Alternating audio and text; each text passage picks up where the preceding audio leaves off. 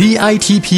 สร้างมูลค่าเพิ่มสู่โลกการค้า พอดแคสต์ที่จะช่วยเพิ่มมูลค่าสินค้าของคุณในตลาดโลก จัดโดยสำนักส่งเสริมนวัตกรรม และสร้างมูลค่าเพิ่มเพื่อการค้า กรมส่งเสริมการค้าระหว่างประเทศกระทรวงพาณิชย์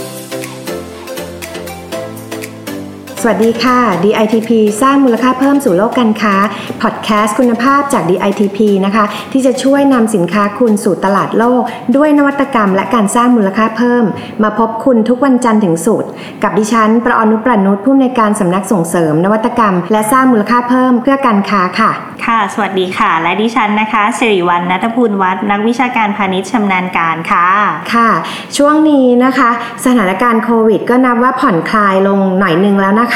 ในเมืองไทยเนี่ยรวมถึงอีกหลายประเทศเนี่ยก็มีการปลดล็อกกันเป็นระยะระยะนะคะ ภาคธุรกิจก็หายใจหายคอได้สะดวกขึ้นนะคะ ได้มีโอกาสฟื้นฟูกิจการกันใหม่ รวมถึงภาคการส่งออกด้วยใช่ไหมคะคุณสิริวัลใช่ค่ะ คุณประออนนุชซึ่งวันนี้นะคะ เราก็มาอัปเดตสถานการณ์ของประเทศคู่ค้านะคะ ให้คุณค่ะผู้ฟังได้รับฟังกันค่ะ รวมถึงอยากจะมาบอกโอกาสในการส่งออกสินค้าไทยในสภาวะแบบนี้ด้วยนะคะค่ะซึ่งข้อมูลวันนี้ค่ะ คุณประออนนุชเราก็ได้มาจากสำนักพัฒนาตลาดและธุรกิจในต่างประเทศ 2 ค่ะอืมซึ่งก่อนอื่นนะคะค่ะก็อยากจะพาไป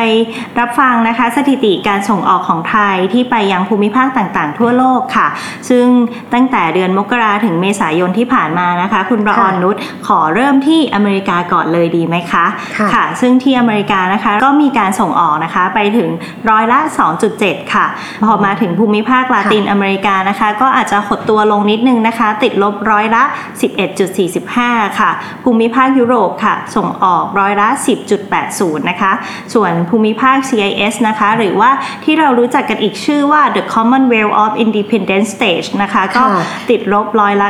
9.2 ขยายความคุณสิริวัลนิดนึงได้นะคะเลยว่าค่ะ CIS เนี่ยจริงๆ แล้วก็เป็นกลุ่มประเทศที่เขาแยกตัวจากอดีตสหของสหภาพโซเวียตนะคะค่ะจริงๆ แล้วก็เป็นพวกประเทศที่ลงท้ายด้วยสถานสถานทั้งหลายแหล่อย่างเช่น คาซัคสถานกันนะคะ ค่ะค่ะก็จาก CIS นะคะขอข้ามต่อมาที่ภูมิภาคตะวันออกกลางนะคะ ก็ส่งออกถึงร้อยละ 9.55ค่ะค่ะ แล้วก็ภูมิภาคสุดท้ายนะคะ ภูมิภาคแอฟริกาค่ะ อาจจะหดตัวนิดนึงนะคะ ติดลบร้อยละ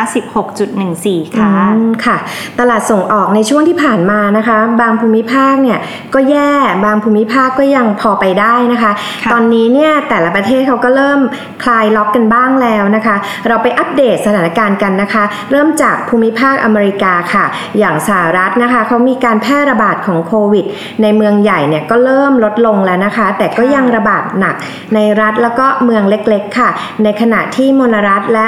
ท้องถิ่นทั่วประเทศเนี่ยเขาเริ่มเปิดเมืองกันนะคะ โดยแต่ละรัฐเนี่ยจะมีเงื่อนไขที่แตกต่างกันไป การขนส่งทางอากาศเนี่ยเขามีเที่ยวบินเพิ่มขึ้นนะคะ แต่ก็ยังใช้เวลาขนส่งเนี่ยนานกว่าปกติค่ะ อืมค่ะ จากที่อัปเดตที่อเมริกาแล้วนะคะ ก็ขอค่ะอัปเดตต่อไปที่ภูมิภาคลาตินอเมริกานะคะค่ะจำนวนผู้ติดเชื้อก็ยังเพิ่มขึ้นอย่างต่อเนื่องค่ะอืมคุณประออนุชอย่างบราซิลบราซิลนะคะอืมค่ะ ก็มียอดผู้ติดเชื้อสูงถึง4 0 0 0 0รายแล้วนะคะ ก็ค่ะทำให้ในหลาย ๆ ประเทศนะคะก็ยังคงล็อกดาวน์กันต่อไปค่ะค่ะแต่ว่าที่อาร์เจนตินาค่ะ ก็มีจำนวนผู้ติดเชื้อน้อยที่สุดในกลุ่มนี้แล้วล่ะค่ะ ก็ทำให้ค่ะอาร์เจนตินาเริ่มที่จะ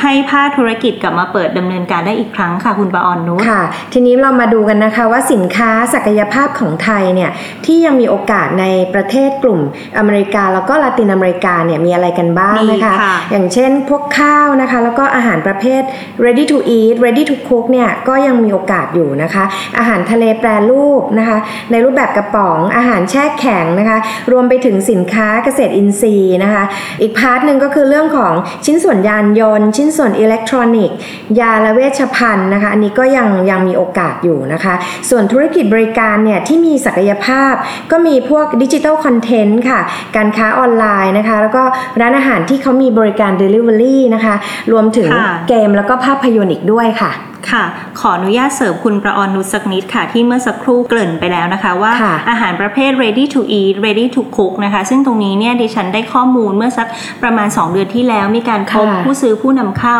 ที่เป็นที่อเมริกานะคะเขาบอกว่าค่อนข้างที่จะไปได้ดีเลยค่ะอืมเพราะว่าในยุคนี้เราก็ไม่ค่อยอยากจะไปทานข้างนอกใช่ไหมคะค่ะซึ่งสินค้าแบบนี้ของไทยล่ะค่ะที่มีมูลค่าเพิ่ม สามารถที่จะเข้าไปปรุงร้อนอืมทานได้เลยค่ะ ซึ่งตรงนี้มีโอกาสอย่างมากเลยนะคะ จริงๆแล้วก็น่าสนใจค่ะเพราะว่าอาหารจริง ๆ ในช่วงโควิดเนี่ยพวกสมุนไพรพวกนี้อ๋จอริงๆแล้วค่ะจริงเป็นเป็นเทรนด์เนาะเป็นค่ะเป็นอีกอีกเอ่อส่วนหนึ่งที่เอ่อถ้ามันอยู่ในอาหาร ready to cook เนี่ยมันเป็นจุดขายในการที่จะบอกเขาว่าเอ่อสมุนไพรพวกนี้มันมีส่วนช่วยในการที่ป้องกันโควิด หรืออะไรบางอย่างอาจจะไม่ได้ช่วยโดยโดยตรงอะนะคะ แต่ว่ามันเป็น